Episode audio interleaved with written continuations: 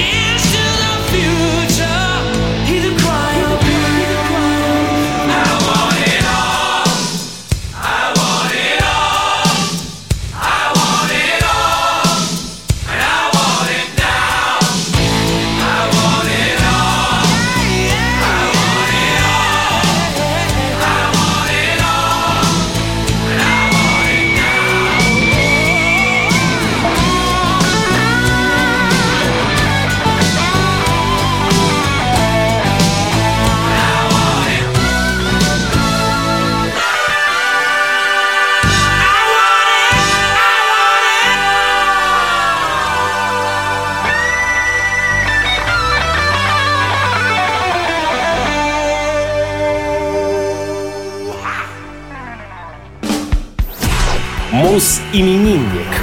25 мая 1976 года родилась Сандра Насич, бывшая вокалистка альтернативной рок-группы Guano Apes. Сандра родилась в Геттингене, Германия.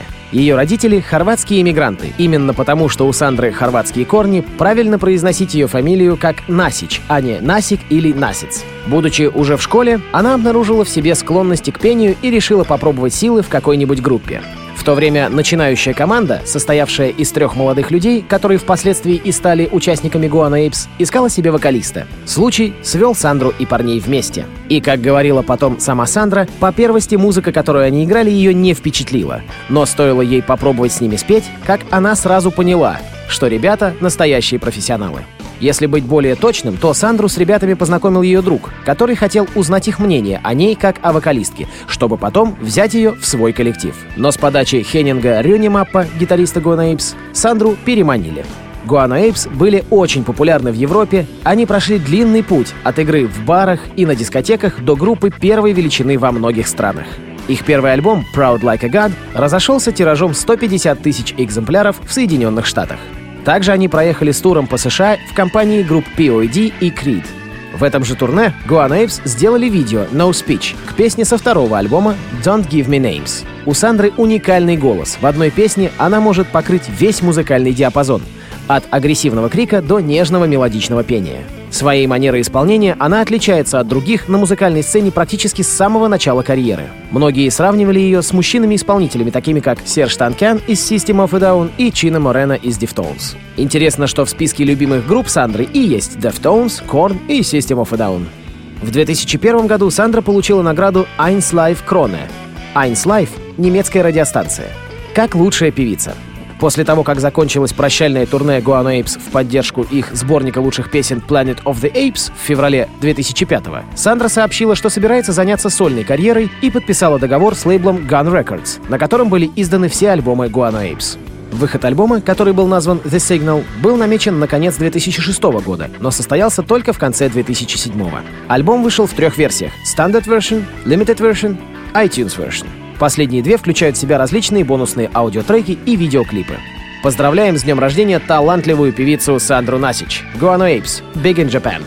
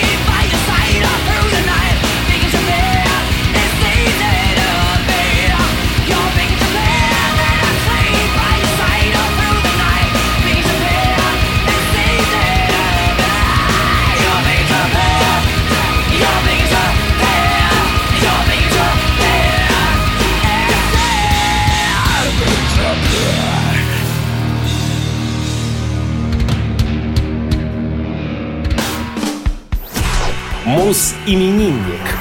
27 мая 1962 года родился советский и российский рок-музыкант, певец, композитор Михаил Барзыкин. Музыкант родился в Пятигорске. В начале 70-х годов он переехал в Ленинград. Обучаясь в английской спецшколе, стал интересоваться западной рок-музыкой. Начиная со старших классов, играл в самодеятельных рок-группах. По окончании школы Михаил поступил со второй попытки на английское отделение филологического факультета Ленинградского университета имени Андрея Жданова. Феврале-марте 1984 года вместе с двумя музыкантами, ранее игравшими с ним в арт-рок-группе «Озеро», Барзыкин основал новую рок-группу, получившую название «Телевизор». В мае того же года «Телевизор» становится одним из лауреатов второго Ленинградского рок-фестиваля, а Михаил Барзыкин признается в фестивальном жюри лучшим автором текстов песен. Летом 1984 года он был отчислен с четвертого курса ЛГУ с формулировкой за академическую неуспеваемость и с тех пор целиком посвятил себя занятию рок-музыкой. В 1986 году, еще задолго до реального начала Горбачевской перестройки, Барзыкин стал первым отечественным рок-музыкантом, начавшим исполнять так называемые незалитованные, то есть неразрешенные властями к публичному исполнению песни, тексты которых имели ярко выраженную остросоциальную, протестную и, по сути, антисоветскую направленность. Александр Кушнир в своей книге «100 магнитоальбомов советского рока» называл его «Маяковским от рока». Песня Барзыкина «Твой папа фашист», впервые прозвучавшая со сцены в феврале 87 года и посвященная тем, кто, по словам музыканта, совершал мозговую кастрацию и активно реагировал на любые проявления перемен, на многие последующие годы стала визитной карточкой группы «Телевизор».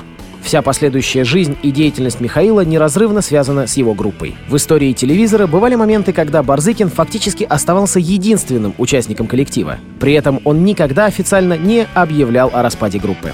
В настоящий момент Михаил Барзыкин вместе со своей группой регулярно дает концерты, в основном в Питере и в Москве. 25 апреля 2009 года телевизор отметил свое 25-летие большим сольным концертом в Санкт-Петербурге, в котором приняли участие также и музыканты из прежних его составов. Александр Беляев, гитарист из первого состава, Алексей Рацин, барабанщик из второго состава и Константин Кот Шумайлов, клавишник из третьего состава, игравший также с Барзыкиным дуэтом в середине 90-х. В тот же день в продажу поступил новый студийный альбом под названием «Дежавю», первый за последние четыре года. В 2010 году вышел в продажу первый DVD группы «25 лет в одной лодке», записанный на концерте в ДК Ленсовета 25 апреля 2009 года. 17 апреля следующего года в петербургском клубе «Орландина» состоялся концерт-презентация нового релиза. Летом лидер телевизора принимает участие во вручении премии «Степной волк» в ЦДХ в Москве. Михаил Барзыкин — участник марши несогласных и стратегии 31. Барзыкин также является героем рассказа известного публициста Захара Прилепина «Герой рок-н-ролла». Свою песню «Дети уходят» Михаил написал под впечатлением от прочтения повести братьев Стругацких «Гадкие лебеди». Ну а мы поздравляем Михаила Барзыкина с 55-летием и ставим в эфир композицию, которая так и называется «С вами говорит телевизор».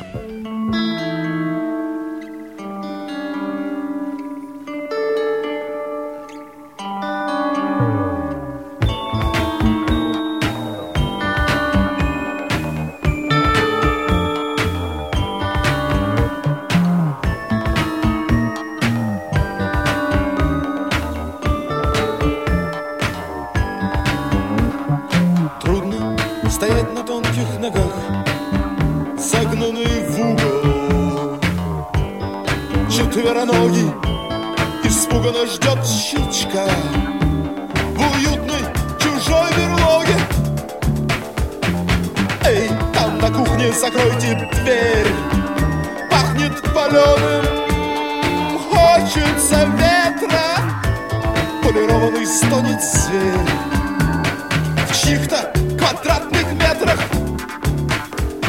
Оставьте меня, я живой. С вами говорит телевизор. И я буду думать своей головой.